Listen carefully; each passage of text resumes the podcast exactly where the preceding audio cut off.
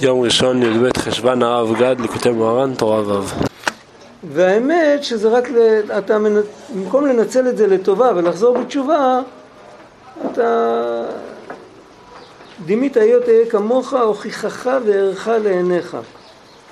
מה זה הוכיחך וערך לעיניך? זה הוא מסביר פה, כי אתה דימית היות אהיה כמוך, מה הפשט? כי האדם על ידי שמחריש נעשה בחינת א' כ' י' כ', כנזכר לעיל. האדם כשיש לו איזה בעיה והוא מקבל את ה... עושים נגד רצונו והוא מקבל את הכל באהבה או שמבזים אותו והוא מקבל באהבה על ידי זה הוא הופך להיות מציאות בקדושה. דיברנו על זה שבוע שעבר. הרבה פעמים בן אדם הוא, אפשר להגיד, זה נשמע מצחיק, התכונה המרכזית שלו זה שהוא בכלל לא קיים. זה נשמע בדיחה, אבל זה לא בדיחה. הרבה פעמים כל הבן אדם הוא רק אה, כאילו, רק איך הוא נראה. הוא לא, הוא לא באמת, הוא לא שם. הוא לא, הוא עושה דברים בלי לב, הוא, הוא לא איננו. ו, ו, ולכן, אם מבזים אותו, אז זה נורא ואיום, כי כל המציאות שלו זה רק המסכה החיצונית, וכשמבזים אותו, לקחו לו את המסכה החיצונית, אז מה נשאר? לא נשאר לו כלום. מה שאין כן, אם הבן אדם, ברגע שבן אדם רוצה לחזור בתשובה, אז הוא מקבל, נהיה לו הוויה בעולם. הוא מתחיל להתקיים באמת, הוא קיים על המישור האמיתי. אז, אז על ידי זה הוא מגיע לשורש התשובה, השם של התשובה זה אהיה. האדם אומר אהיה, אני עדיין לא, אבל אני, אני מוכן, אני, אני רוצה. ואז הקדוש ברוך הוא אומר, אני אהיה איתך, כמו שהקדוש ברוך הוא אמר לישראל במצרים, אהיה אשר אהיה, אהיה איתכם ב... אבל הקדוש ברוך הוא מה שמחריש לאדם, אין זה בשביל אהיה חס ושלום, כי זה אין שייך אצל הקדוש ברוך הוא. אצל הקדוש ברוך הוא לא שייך לחלק עבר, הווה ועתיד.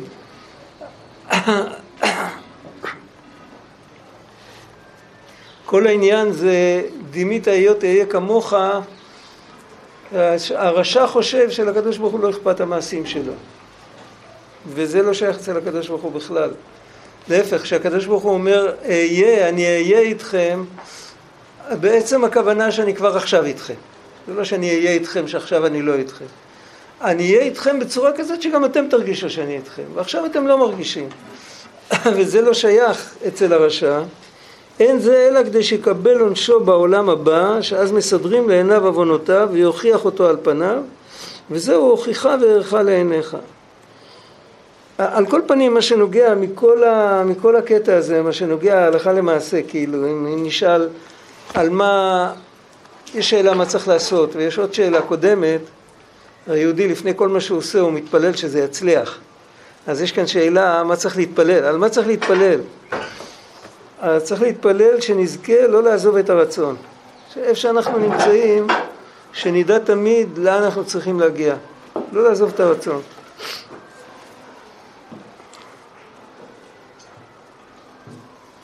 עד כאן זה חלק אחד כאילו. וכשרוצה אדם ללך בדרכי התשובה, עכשיו כבר אם בן אדם כבר קיבל רצון, צריך להיות בקיא בהלכה. וצריך להיות לו שני בקיאות, היינו בקיא ברצוב, בקיא בשוב. הלכה זה הרי מלשון הליכה. אל תקרא הליכות אלא הלכות, זה בעצם אותה מילה. וצריך שיהיה לו שני בקיאות, היינו בקיא ברצו, בקיא בשוב. כמו שכתוב זכה אמן דאיל ונפק.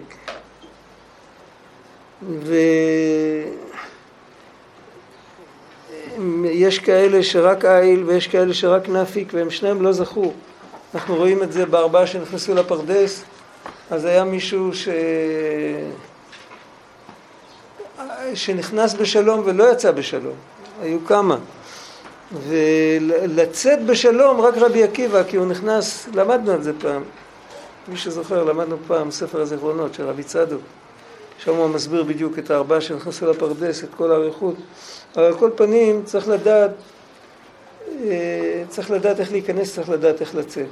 בתורה כתוב בוא אל התיבה, ובאותה תורה כתוב גם כן צא מן התיבה.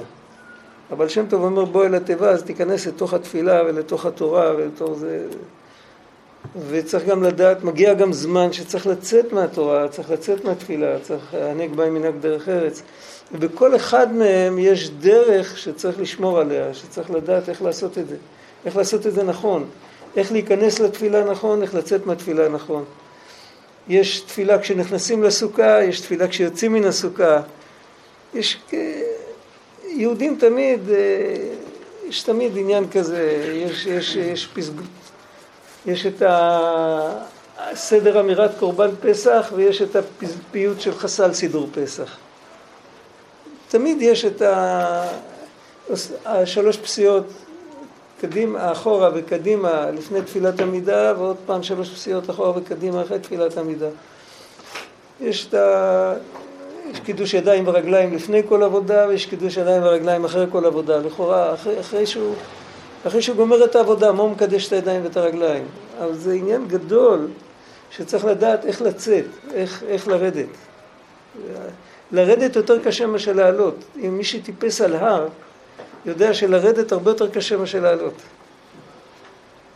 לא להידרדר בירידה זה הרבה יותר קשה מאשר לא להידרדר. בעלייה אתה עולה עם כל הכוח כלפי מעלה. בירידה אתה יורד ואתה צריך לדעת איפה לשים רגל בשביל לא להתגלגל עד למטה מטה.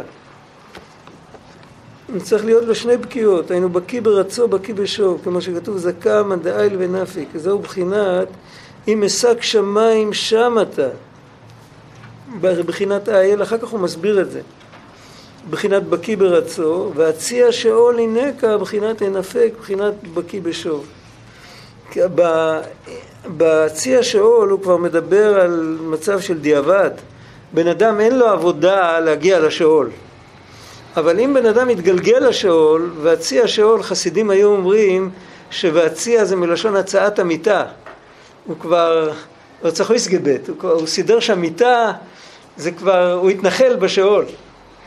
זה כבר כאילו הכתובת שלו. ואף על פי כן הוא צריך לדעת, אפילו שהוא שם, הוא צריך לדעת שהקדוש ברוך הוא איתו ובעזרתו יתברך הוא יכול לצאת משם. זה... זה חידוש, זה עוד חידוש יותר גדול מהחידוש של קודם, מה? שוב זה הימים שאני מרגיש כאילו ממורמר או זה ימים רגילים? בשוב יש הרבה פירושים, עוד מעט נדבר על זה. אנחנו צריך לקרוא את כל הקטע הזה עוד פעם, עוד מעט.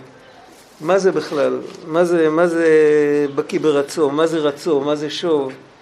אנחנו קוראים עכשיו רק אה, פירוש המילים, כמו שאומרים. עוד מעט נראה.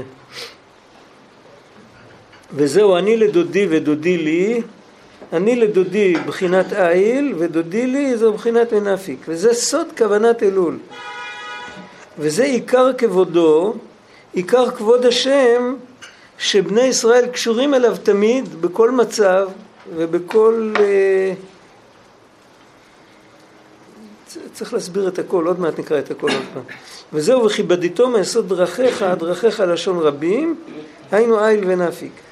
וכשיש לו אלו השני בקיאות הנ"ל, אזי הוא הולך בדרכי התשובה וזוכה לכבוד השם.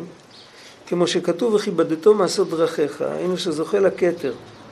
קילט כבוד בלא כף, ואז ימין השם פשוטה לקבל תשובתו, וזה סוד כוונת אלול. המילה כבוד והמילה כתר, שניהם מתחילים עם כף, ומה זה כף? כף מזכיר גם את המילה כפייה, וכף זה כף פשוטה שפרוסה כדי לקבל. כשעושים משהו לא עושים עם הכף, עושים עם היד. רק כשמקבלים, מקבלים עם כף. וזה, וכל זה, זה בשביל להוריד את הגאווה, לדעת שאנחנו רק מקבלים. אבל בואו נראה את הקטע הזה עוד פעם, בואו נתחיל לחשוב. קודם כל, הקדמה קטנה. אה, אתה נכנס אל מישהו, אתה עומד אליו עם הפנים, נכון? כשאתה יוצא ממנו, אני לא יודע, חסידים יוצאים מהרבה אז הולכים אחורה, כן? לא הולכים, לא נותנים את הגב. אה, כהן גדול היה יוצא, היה הולך אחורה. אבל יש לפעמים סתם, אתה, אתה בא אל שכן, אל חבר, אתה יוצא, הוא רואה את הגב שלך. איך זה נראה? מתי אתה פנים אל פנים? מתי שאתה נכנס. מתי שאתה יוצא, אתה לא פנים אל פנים, אבל האמת היא שזה לא ככה. אם אתה יוצא מחבר טוב, ואתה יוצא, אתה רץ בשביל להביא לו משהו, ולך אין בזה שום אינטרס, אתה רק חושב עליו, אז אתה עכשיו איתו פנים אל פנים למרות שהוא רואה את הגב שלך. ואם אתה נכנס אל מישהו ואתה רוצה לתחמן אותו ויש לך המון אינטרסים ואתה מדבר אליו יפה ואתה מתחבק איתו אבל הכל, אה, כמו שאומרים, הכל בשביל איזה, איזה מטרה אחרת אז אתה בעצם עם הגב אליו. הוא רואה את הפנים שלך אבל הוא לא רואה נכון.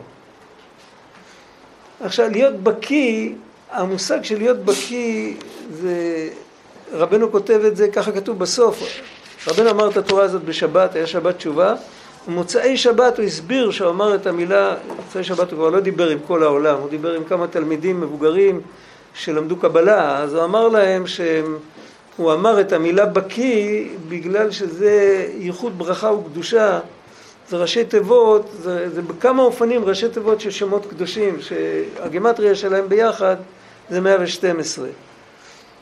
אז מה זה העניין של הבקיא? העניין של הבקיא זה לחבר את המציאות. אה, הוואי האלוקים,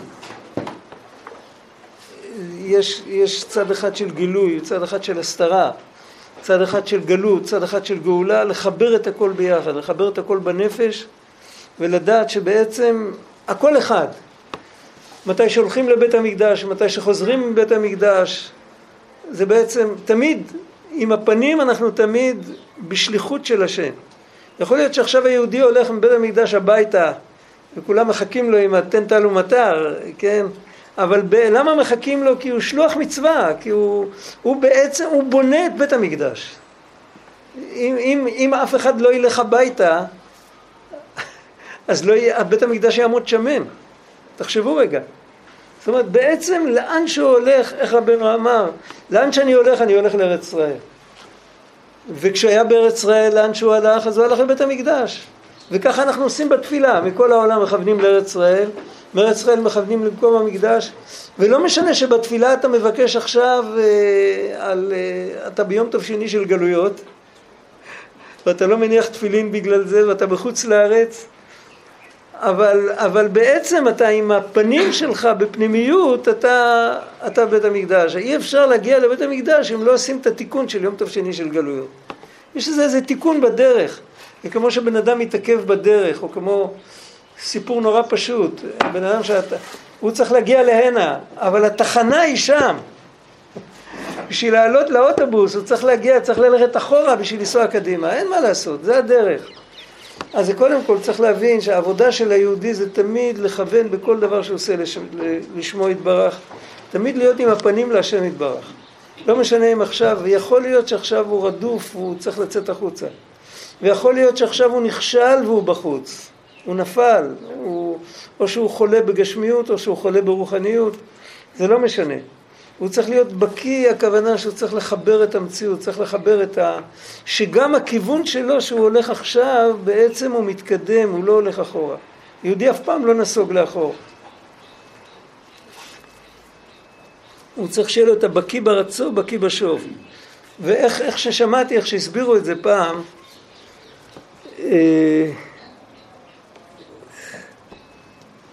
איפה שאתה נמצא, תנסה להתקדם כמה שאתה יכול. אתה נמצא רחוק, תהיה טיפה פחות רחוק. אתה נמצא קרוב, תדע שאתה צריך להיות עוד טיפה יותר קרוב. ולכן כתוב בתהילים, אם אשק שמיים, שם אתה. גם כשאני מגיע לשמיים אני יודע שיש לי עוד דרך ארוכה. אתה שם, אתה לא פה, אתה שם. זאת אומרת, להתקרב להשם יתברך תמיד אפשר, יותר ויותר, כי השם יתברך הוא אין סוף. ותמיד אפשר להוריד עוד לבוש של, של איזה ישות, של איזה משהו. יש בזה עוד רמז. הרבה פעמים בן אדם עסק שמיים והעסק שמיים שלו בכלל לא מקרב אותו. כי הוא מחפש מדרגות. זה ברור?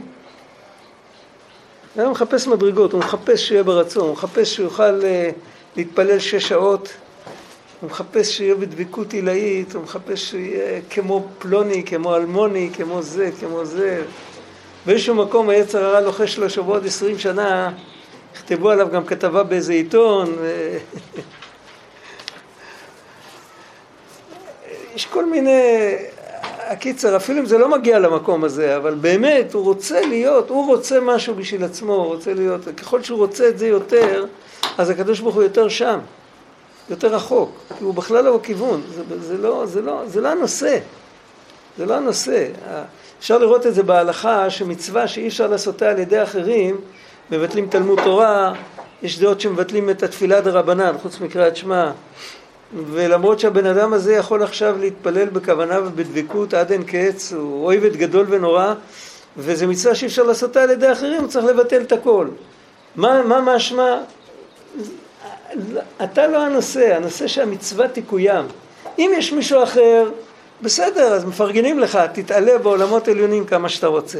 אבל אם אף אחד אחר לא עושה את זה, אז המצווה צריכה להיעשות. זה תיקון העולם, זה תיקון העולמות, זה תיקון עם ישראל, זה, זה, הנקוד, זה הנושא. אם אתה זוכר שאתה תעשה את המצווה, בסדר, אם לא, אז שמישהו אחר יעשה.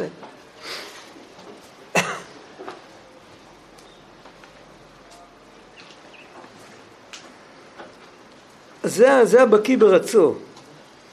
והציע שאולי נקע בקיא בנפיק, בקיא בשוב, זה גם אותו דבר. בן אדם שנכשל, למה הוא מתייאש? למה בן אדם שנכשל מתייאש, אומר זה לא בשבילי וכל זה, למה? אתם יודעים למה?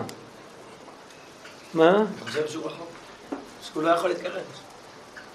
בגלל שהוא יהודי שאוהב כבוד. זה הכל. תחשוב על בן אדם, זה קוריוז. הוא צריך לקבל כל שבת מבורכים מפטיר. יש לו חוזה בלתי חתום, הוא לדורותיו, עם הגבאי של הבית הכנסת. הסבא שלו כבר עשה הסכם עם הסבא שלו, והם נשארו באותה שכונה, ויום אחד הוא לא מקבל מפטיר בשבת מברכים, הוא מתפלל בבית, גמרנו, זהו.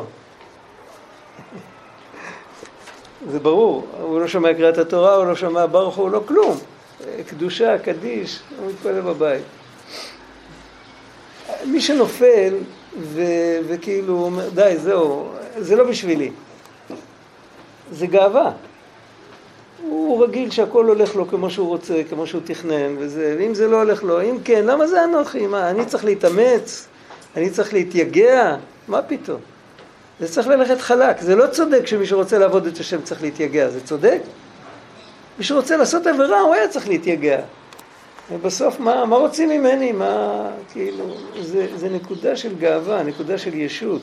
אדרבה, בזה שבן אדם מכניע את עצמו, בזה הוא עושה את התיקון, זה בעצם חזרה על עולם התוהו. העמדה הזאת שבן אדם שנופל, אז שהוא לא, רוצ, הוא לא יכול לאסוף את הכוחות שלו יותר, זה בדיוק הנקודה של המלאכים שנפלו וחטאו והחטיאו, זה הנקודה של עולם התוהו, כל השבירות האלה, כל ה...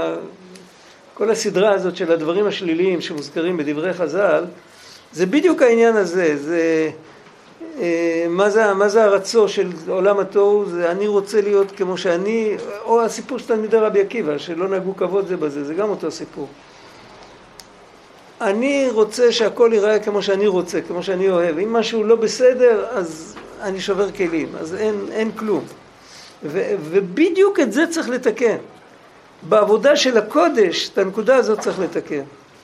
צריך לסבול את החזן גם מתי שהוא מתחזן, גם מתי שהוא מתפלל בנוסח אחר, ולשמוע קריאת התורה גם מתי שעולה איזה ים אני ומתעקש לקרוא לבד, ולהשתדל להבין מה הוא קורא, ולהתאמץ.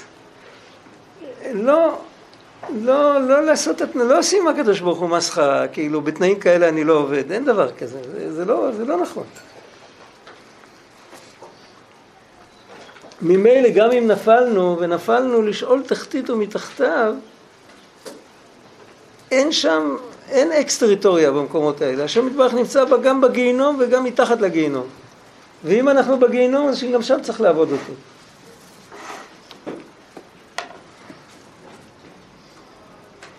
וזהו אני לדודי ודודי לי. אני לדודי זה שבן אדם מבטל את עצמו לקדוש ברוך הוא, ודודי לי זה מתי שהוא לא זוכה לבטל את עצמו, אבל הוא צריך להאמין שהקדוש ברוך הוא עדיין אוהב אותו ומלווה אותו למקום שבו הוא נמצא, למרות שהוא לא ביטל את עצמו. ועל ידי זה יהיה לו כוח לבטל את עצמו. אני לדודי זה מבחינת איל, ודודי לי זה מבחינת אינפיק. זה כוסות כוונת אלול. עכשיו, מה זה רצו ושוב? בכלל, מה זה רצו ושוב? אז ברצו ושוב יש, תמיד תמיד בשוב יש את אותה נקודה. רצו זה התפעלות והתלהבות עד אין קץ ו- ורצון ל- לקלוט הנפש. ו- זה הדבר המובן, להפך, הרצו הוא הדבר המובן. אם, אם יהודי באמת מרגיש קרבת אלוקים וגדולת אלוקים, אז מה, מה הוא צריך לדשדש בביצה העכורה הזאת של פה? מה, מה זה חסר לו? מה, מה יש פה כבר? מה מעניין פה, כמו שאומרים? זה הרצו, ורצו לבד בלי שוב זה נורא ואיום, זה הציץ ומת, זה ודאי לא טוב. עכשיו, השוב, הנקודה של, שוב יכול להיות בשני אופנים. יכול להיות נקודה אחת שההתלהבות נפסקה, טבע ההתלהבות שתפסק, ככה כתוב. וההתלהבות נפסקת, אז הבן אדם חוזר למקום שהיה קודם. יש עניין של שוב, שזה יותר פנימי, שהבן אדם אומר לעצמו שזה לא המקום שלו להישאר למעלה, שצריך לקום ולעשות מעשים, וצריך לרדת למטה. אבל הנקודה של שניהם, ויש שוב שבן אדם פתאום נופל ומידרדר, ופתאום מוצא את עצמו מתחת לשק מלא עוונות. זה גם שוב. כל שלושת הדברים האלה זה שוב. אז למה קוראים לכולם באותו שם? לא בשביל לבלבל, אלא בגלל שיש נקודה אחת משותפת לכולם. הנקודה המשותפת לכולם זה שאני לא חשוב, אני לא הנושא. אם, אם, אם אה, שומרים על הנקודה הזאת, יהודי צריך לדעת שהוא חשוב מאוד והוא הנושא, לא תמיד צריך לחשוב ככה. אבל יש רגעים שבהם צריך להעיר הנקודה, הנקודה הזאת היא אמיתית. גם הנקודה הזאת שאתה מאוד חשוב והקדוש ברוך הוא רוצה בך זה נקודה אמיתית, וגם הנקודה שאתה לא חשוב בכלל, וחשוב, אני חשוב מצד זה שהקדוש ברוך הוא רוצה בי, אבל לא מצד עצמי. זה בעצם הפתרון של הסתירה הזאת. אני חשוב, אבל מצד זה שהוא רוצה בי. הנקודה הזאת של להרגיש שאני חשוב אך ורק בגלל שהוא רוצה בי, אבל מצד עצמי אני עין ואפס, הנקודה הזאת שומרת על הבן אדם בכל המצבים, גם מתי שהוא בהתלהבות עליונה, היא שומרת עליו שהוא לא יישאר שם, שהוא ירד למטה, כי לא חשוב מה אני רוצה, חשוב מה השם רוצה. זה שומר עליו גם מתי שהוא נפל מתחת לעוונות, ושומר עליו גם מתי שהוא סתם מתקרר, והוא לא, כאילו, לא... הוא כרגע לא פעיל, כמו שאומרים, נגמרה לו הבטריה. אז גם אז זה שומר עליו, כי אם, אם הוא חושב שהוא העיקר, אז הוא מתחיל לחפש אדמו"ר או רב או פסיכולוג או אני יודע, נגמר לו החיות, נגמר לו החשק, מחליף חברותה, מחליף מסכת. אם הוא יודע שלא זה העניין, אלא שהעניין זה החשיבות שהקדוש ברוך הוא נותן לכל הסיטואציה. לא משנה כמה התרגשות יש לי וכמה אני שמח וכמה זה, משנה אם זה רצון השם. זה מה שיכול לשמור בכל שלושת המצבים של השוב, גם במצב של הדבקות העילאית, שצריך להפסיק אותה, וגם במצב של ההפסקה הספונטנית, כאילו שהכל נכבה, וגם במצב של הנפילה הנוראית, תמיד הזיכרון הזה שמצ... שמה שקורה איתי זה לא הנקודה. מה שהנקודה זה מה שהשם רוצה עכשיו ממני. וגם מתי שאני שוכב מתחת, ל... מתחת לאדמה עם שק מלא עוונות, גם אז יש משהו שהקדוש ברוך הוא רוצה ממני. ואם אני עושה את המשהו הזה, אז הם כמחבק את המלך. זה כאילו, עכשיו זה רצון השם. כרגע, במצב שלי, זה רצון השם. איך אמר פעם בעל התניא, הוא אמר, אין לנו מושג איזה נחת רוח יש להשם יתברך מזה שיהודי עושה עבירה אחת פחות. זה קטע, זה קטע בזה דיבור בתוך סיפור, לא משנה, אבל הסיפור לא כל כך נוגע. אבל זה צריך לזכור. אם אני יכול לעשות עבירה אחת פחות, ועבירה אחרי שעשיתי מיליון עבירות, ועוד לא התחלתי לחזור בתשובה ואני בכלל לא במצב רוח של לחזור בתשובה, אבל רגע אחד אני נזכר בקדוש ברוך הוא ואני עושה עבירה אחת פחות, באותו רגע זה מה שהקדוש ברוך הוא רצה ממני. באותו רגע הייתי בתכלית השלמות. יותר גבוה מהכל, כי באותו רגע לא יכלתי לעשות יותר. זה מה שיכולתי לעשות באותו רגע, אז זה העניין שלי. באותו רגע זה העניין שלי. וזה גם, והכל מבוסס על אותה נקודה, כאילו הבן אדם יגיד, מה זה כבר שווה? כאילו, אני, כאילו, מה, מה אתה רוצה ממני? כאילו, מה... זה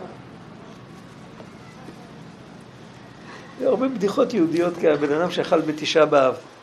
ואחר כך הוא רוצה להוכיח שהוא לא אכל, אמרו לו, מי אכל את הבשר? זה היה תשעה באב. הוא אומר, מה אתה רוצה? הוא לוקח חתיכת גבינה ואוכל, והוא אומר, מה זה? עוד לא עבר שש שעות. אבל בתוך הבדיחות האלה היה איזה עומק, זה היה, זה היה בדיחה כאילו, שהמטרה המוצהרת שלה הייתה אחרת. אבל תמיד יש איזה עומק, זה לא משנה איפה שאתה נמצא. אתה עכשיו עשית שתי עבירות. יבוא אליך בטענות אחר כך, גם לא חיכית את השש שעות וגם היה תשעה באב. לא, יש סיפור מהגאון מווילנה, שהוא אמר פעם למישהו, שהוא אמר, ניגש אליו מישהו שעזב את היהדות והיה, שהוא השתמט, הוא היה, בא אליו. ו... לא יודע מה הוא רצה ממנו, אבל הוא אמר לו, אחרי שיגמרו לדון אותך על הכל, ידונו אותך על כל רגע ורגע שביטלת תורה בחיים שלך. והוא בהתחלה הוא אמר, מה, ביטל תורה? אני, אני הולך לכנסייה, אתה מדבר איתי על ביטול תורה? אמר, בסדר, ידונו אותך על זה וידונו אותך על זה, בסוף ידונו אותך על ביטול תורה. אומרים שבסוף הוא חזר בתשובה. ככה הסיפור מספר, אני לא יודע בדיוק על מי מספרים את זה, אבל זה כל כך תפס אותו, שאחרי ככלות הכל, עוד למישהו אכפת ממנו. לא, לא לגאון מווילנה, לקדוש ברוך הוא אכפת ממנו. זאת אומרת, עדיין, עדיין יטפלו בו וינקו אותו וינקו אותו, בסוף רק יישאר זה שהוא ביטל תורה, ינקו אותו גם מזה. זה, זה, זה הבעציה של אולינקה.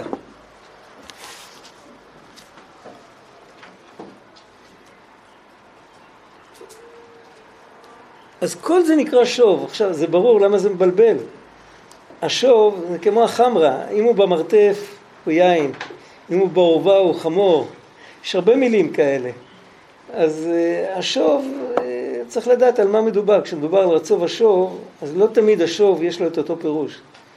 יש כמה מצבים בשוב. צריך להבין מה העניין. פה הוא מדבר על הכל.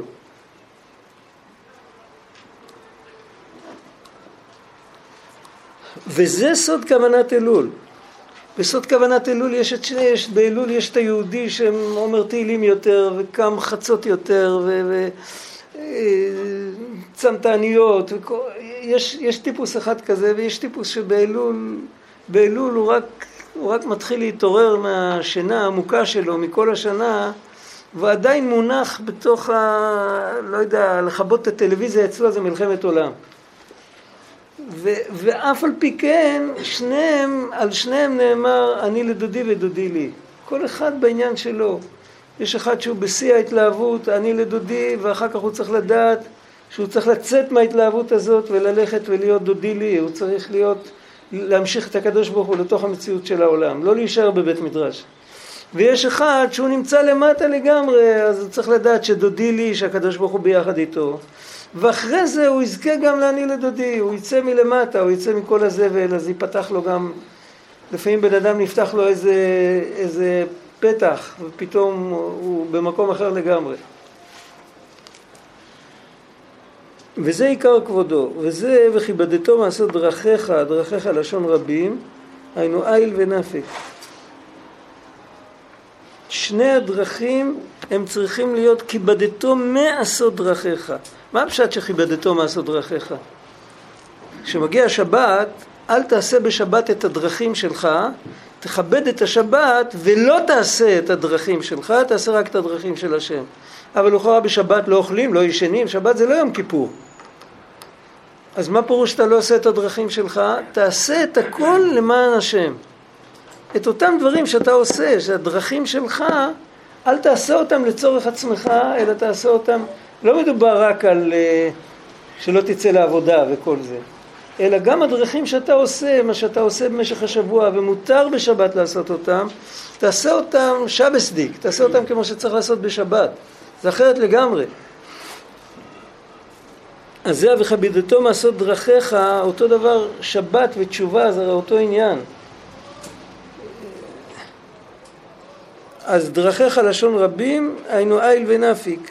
וזה הנקודה בעצם.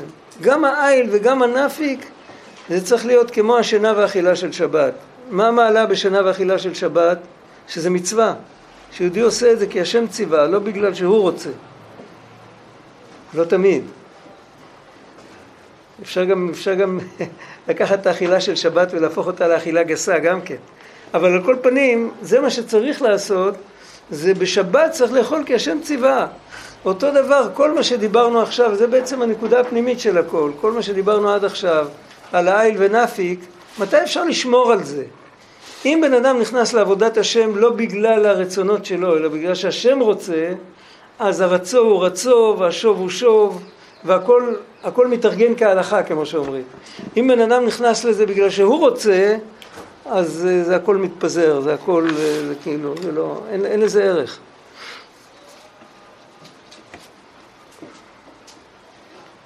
וכשיש לו אלה שני בקיאות הנ"ל, אז הוא הולך בדרכי התשובה וזוכה לכבוד השם. זה כמו שהסברנו בהתחלה, בתחילת התורה, מה זה העניין של כבוד השם? כבוד השם זה עניין של לזכות להבין שהכבוד שייך רק להשם. שאפילו אם מישהו מקבל כבוד, בעצם מכבדים את השם, לא מכבדים אותו. כל הכבוד שכתוב בתורה על כיבוד הורים, כבוד תלמיד חכם, לכבד ספר תורה, לכבד, לקום בפני עושי מצווה, כל הדברים האלה זה כבוד השם. כמו שכתוב, וכיבדתו מעשות דרכיך. היינו שזוכה לכתר, קילט כבוד בלא כף, ואז ימין השם פשוטה לקבל תשובתו. מה פירוש שיהודי זוכה לכתר? מתי יהודי לא זוכה לכתר? מתי שיש לו כתר על הראש, הוא לא זוכה לכתר. אה, שמעתי פעם משל, לא יודע, אה, היו כתרים שהם היו כבדים. אז המלך, היו, היה לו מסמר איפה שהיה יושב, שהיה יכול לשים את הכתר. שלא יקבד לו על הראש, למרות שהוא קיבל אה, נציגים של מדינה אחרת, הסדר היה שהוא יושב עם כתר על הראש. אבל היה איזה מסמר שהיה תולה. הוא לא ישים את הכתר על הראש מתי שהוא עייף על אחד השרים. למה? הוא יחשוב שהוא מכתיר אותו. אבל אם יהיה עבד פשוט, שכל העניין שלו זה שהוא מטאטא את הרצפה ואין לו שום הווה אמינא, אז יכול להיות שהוא ישים לו את זה על הראש, במקום לשים, אם המסמר נפל, הוא ישים את זה על הראש על העבד הזה. אז העבד יכול לזכות לכתר, שהכתר של המלך יהיה על הראש שלו בגלל שהוא, אין שום הווה אמינא שהוא ייחס את הכתר לעצמו. אז זה, זה, זה בעצם, כאן יש את כל ה... הכל נמצא פה, כל התורה כולה נמצאת בתוך המשל הזה. כשבן אדם כל כולו מסור ונתון להשם יתברך, אז הכבוד של היהודי הזה זה הכבוד של השם. אין לו, אין שום עניין, אה, כאילו, אין לו עניין לעצמו. אני סיפרתי לכם סיפור פעם, אני, כדאי לחזור על הסיפור הזה עוד פעם. באוצר, באוצר כתבי יד של משפחת ריבלין הירושלמית, הם היו, חצי מהמשפחה היו תלמידי הגר"א וחצי היו תלמידי בעל התניא. והם שניהם עלו לירושלים והמשיכו פה, אלה היו מהפרושים, אלה היו מהחסידים. לאחד מהם, מהחסידים, היה מכתב שנכתב מחוץ לארץ, מזמן של בעל התניא, זה עבר כמה דורות בירושה במשפחה, שמישהו כותב סיפור על איזה השגת גבול, שבעל התניא קרא לה משיג גבול, וציווה עליו שיחזיר. הוא השיג גבול של באיזה סדר גודל, זה היה כרוך עם כל מיני עניינים. והוא התחצף, העיז פנים, ו... אז, אה, ובעל התניא צחק, מאוד מאוד צחק, כשהוא ראה אותו מתחצף, הוא דיבר דיבורים, דברי בלע, מישהו אחר היה, היה נעלב מזה, והוא צחק. ואז הוא כותב בסוגריים, הכותב של המכתב, כשהוא מספר את הסיפור, הוא כותב, רבנו כשהיה מקפיד, או כשהיה כועס, נדמה לי שכתוב שם, אני כבר לא זוכר, ראיתי את זה לפני בערך חמישים שנה. רבנו כשהיה כועס, היה צוחק. אחר כך ממשיך הסיפור, והוא לא שמע בקולו, זה סיפור בלי מופתים, בלי נפלאות, בלי... סיפור עובדה, עובדות. הוא לא שמע בקולו והלך ולקח, ולא קרה לו כלום בסוף. אבל על כל פנים, השורה הזאת במכתב, היא שווה את כל הסיפור. מה כתוב שם שהיה כועס היה צוחק? תחשבו רגע על צועק וצוחק. זה כמעט אותה מילה. רש"י אומר שעין וחטא מתחלפים. עכשיו בן אדם הולך ברחוב, מישהו נופל ונופל על המדרכה, על קליפת בננה, ככה הוא נופל. אם זה אני, אני צועק. אם זה אתה, אני צוחק. אתה צועק, אני צוחק. מה ההבדל? ההבדל הוא שאם זה פגע בי, אני צועק. אם זה פגע במישהו אחר, אני צוחק. מה יהיה אם בן אדם נופל והוא צוחק? אז זאת אומרת שהפגיעה בו משפיעה עליו בדיוק כמו שזה מישהו אחר, כאילו מישהו נפגע. זה כאילו להסתכל על הכל מהצד. יש פה איזה רב מכובד מאוד גדול, מגיע איזה כלומניק וצועק עליו. באיזשהו מקום זה מתחיל להצחיק. אבל לא צריך להיפגע מזה. כי מה, הוא פגע בי, מה, מי אני, מה... אני לא פה בכלל, כאילו. אני זה אותיות עין, אין אני. עכשיו, לפעמים מסיפור אפשר להבין יותר טוב את כל הנושא, מה שמדברים בחסידות על ביטול ועל התמסרות ועל עבודת השם ועל כל, לפעמים בסיפור כזה, בשורה, במכתב, אפשר להבין יותר טוב מאשר בכל הדיונים הארוכים. אנחנו לא במקום הזה. בכלל לא. למה מספרים לנו סיפורים כאלה? הרי בהשגחה פרטית. עכשיו גם אתם יודעים את הסיפור, אתם כבר לא יכולים להתחמק מזה יותר. למה מספרים לנו את זה? מספרים לנו את זה כשנדע על מה להתפלל. אם יהודי, נשמה בגוף, יכול להגיע למדרגה כזאת, אז יכול להיות שכל אחד יכול להגיע, אחד מגיע לזה בשלמות, אחד מגיע לזה חלקית. לעומת זאת, יכול להיות גם אופן הפוך, שאם לא מתפללים על זה בכלל, אין, אין את הכיוון, אין את העניינים, לא, זה לא מעניין הדבר הזה, אז בטבע אנחנו נמשכים, כמו שהשפת אומר, השפת אמת אומר על חמץ, הוא אומר שעוזבים את הבצק, הוא מתחיל להתנפח. אם בן אדם עוזב את עצמו, הוא מתחיל לקבל כבוד, הוא נהיה מכובד, אחר כך הוא נהיה כבד, עם השנים הוא גם מגדל בטן, אחר כך קשה לו כבר לקום מהכיסא, ואז הוא מתחיל להגיד תביא לי, תעשה לי, וכבר מביאים לו כל דבר, וזה, וכאילו, הבן אדם תופח, הוא תופח בגשמיות, הוא תופח ברוחניות. הוא מפסיק להיות הילד הקטן והתמים שרץ לכל מקום ומתעניין ושמח, הוא נהיה פתאום איזה משהו כזה גדול. ו, ואז גם עבודת השם שלו זה בדיוק הפוך.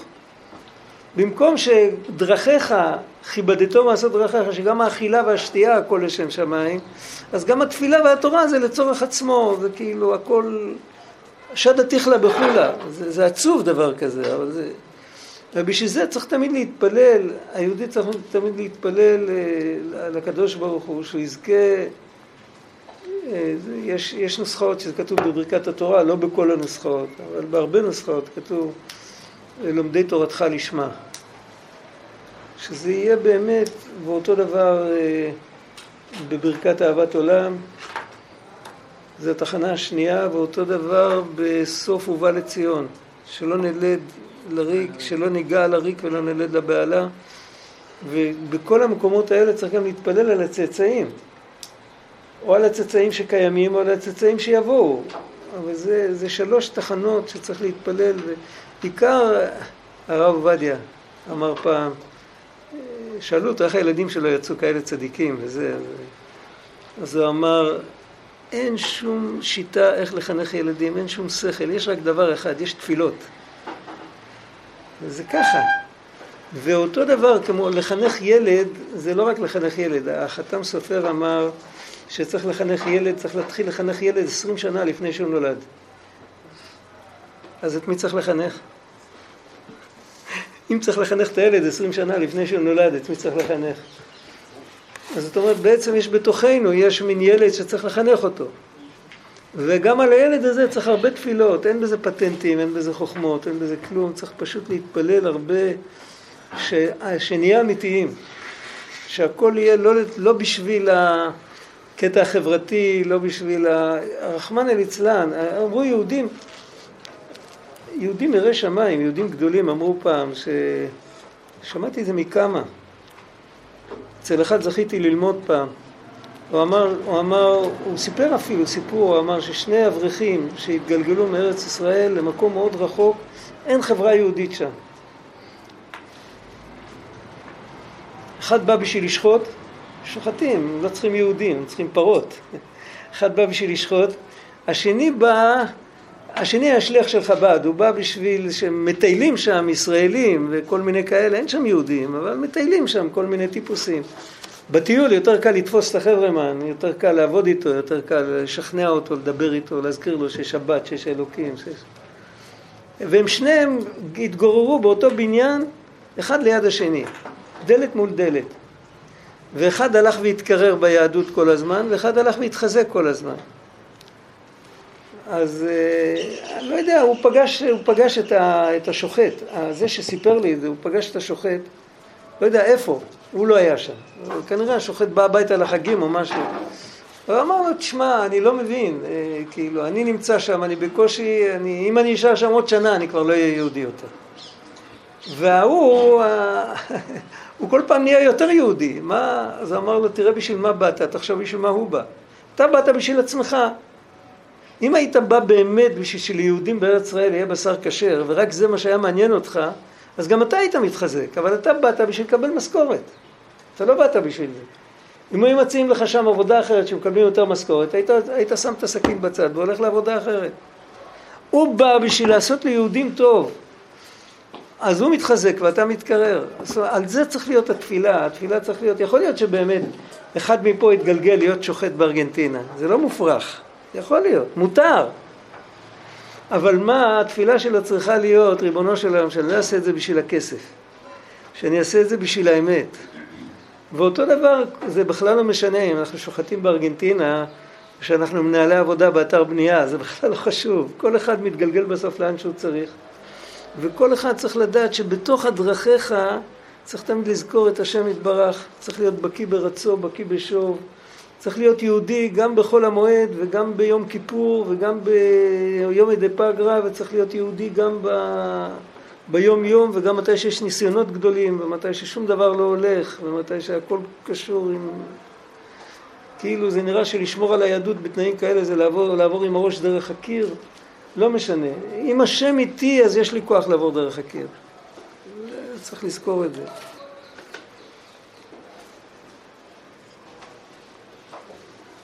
צריך להתפלל, נכון? עוד לא?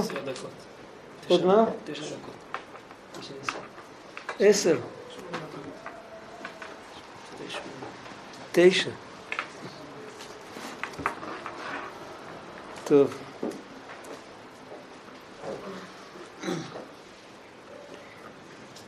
עכשיו הוא חוזר לקודם. על ידי הדמימה והשתיקה נעשה בחינת חיריק. כמובן בתיקונים ותחת רגליו כמעשה לבנת הספיר דה חיריק. חיריק זה נקודה שמציירים אותה איפה?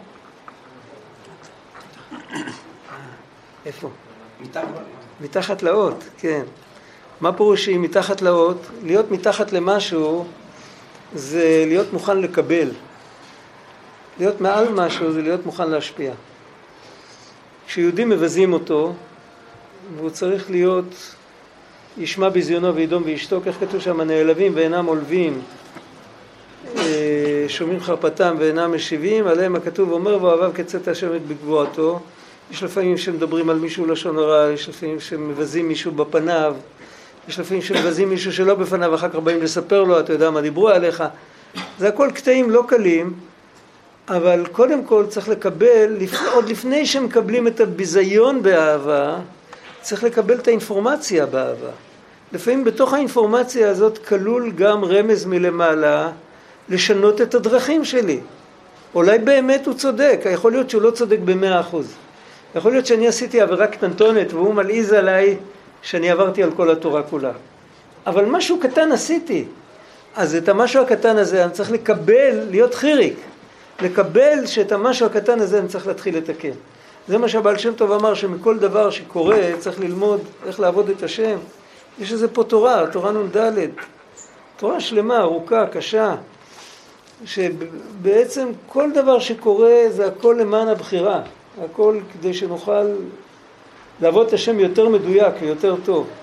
אז אם בן אדם, אם מבזים אותנו, אז קודם כל צריך להגיד תודה רבה. בעצם היינו צריכים לעשות את זה לבד, לעשות חשבון נפש, לחטוף את הביזיון לבד. מישהו חסך לנו עבודה, צריך להגיד לו תודה. אז זה החיריק. קודם כל, לקבל, כמובן בתיקונים ותחת רגליו כמעשה לבנת הספיר, דחיריק. על מה כתוב ותחת רגליו כמעשה לבנת הספיר? זה כתוב, זה הרי כתוב על הקדוש ברוך הוא, שמתחת לרגליים שלו יש לבנה מאבן טובה. ספיר זה אחד מהאבנים הכי יקרות שיש. וה... ולבינה מספיר זה דבר לא מציאותי, כמעשה לבנת הספיר. קודם כל לבינה זה ב... בידי אדם. ולבינה זה משהו גדול, לבנת הספיר זה תמיד יהלום קטן שהוא נעשה בידי שמיים. אז חז"ל אמרו שזה בא לרמז על הלבנים שבני ישראל עשו במצרים, ותוכן לבנים תיתנו, והם עבדו קשה, והם לא עזבו את האמונה בהשם, אז כל לבנה כזאת הפכה להיות מין יהלום כזה של ספיר, לא בגשמיות, אלא אצל השם יתברך, זה היה תחת רגליו של השם יתברך, זה, זה תחת רגליו כמעשה לבנת הספיר. זה היה אדום רגליו של השם יתברך. מה המשמעות של אדום רגליו של השם יתברך? זאת אומרת שאם, הרי מעשה אבות סימן לבנים, וכל מה שכתוב בתורה זה הכל כדי ללמוד מזה משהו. אם אנחנו לומדים, תוכן לבנים תיתנו, ואחר כך התורה אומרת, כמה, לא הרבה, לא הרבה אחרי זה, כמה פרשיות אחרי זה, ותחת רגליו כמעשה לבנת הספיר, אנחנו מבינים שעם העבודה שלנו, שם הם בנו בית לסטרא אחרא, הם בנו לפרעה, הם בנו. אבל אנחנו צריכים יש, הכל יש גם בקדושה, ותוכן לבנים, תבן לא ניתן לכם. וצריך, תבן אין ניתן לעבדיך, יש לפעמים שבן אדם, רבי פרמשלן אמר, אין, אין, אין בינה, אין תבן, תבן זה מלשון, תבן זה בגלל שבונים עם זה, וגם בינה זה מלשון מבנה. המבנה של השכל נמצא בעיקר בבינה. ותבן אין ניתן לעבדיך, ולבנים אומרים לנו אסור, אין לנו שכל, איך נעשה לבנים? אבל בן אדם צריך לעבוד את השם גם, אה, גם, גם בלי שכל. והוא צריך לעבוד את השם, צריך להיות בקיא גם כשמבזים אותו וגם כשהוא, כשהוא רואה שכל מה שהוא עושה, כאילו זה לא מצליח, לא הולך לו. זה, זה, זה הדמימה והשתיקה. הוא שותק, הוא מנסה לתקן, אבל לא בא בטענות. זה בחינת והארץ אדום רגלי, הדום זה בחינת דמימה, זה אותן אותיות. הדום זה לשתוק, לדמום, לדום... אה, זה, וזהו בחינת נקודה תחתונה של תמונת א'. ונקודה עליונה שעל האלף זה בחינת כתר, בחינת עוד פעם את אותו אבן ספיר, רק פה האבן היא אבן, היא לא לבנה, וממעל הרקיע אשר על ראשם אבן ספיר דמות כיסא דמתקסיה לילה מו' שבאלף דמתקריה רקיע טוב, פה צריך להתחיל ללמוד א' ב', אנחנו נראה את זה פעם הבאה כבר, זה כבר, זה, זה ארוך, אי אפשר להיכנס לזה עכשיו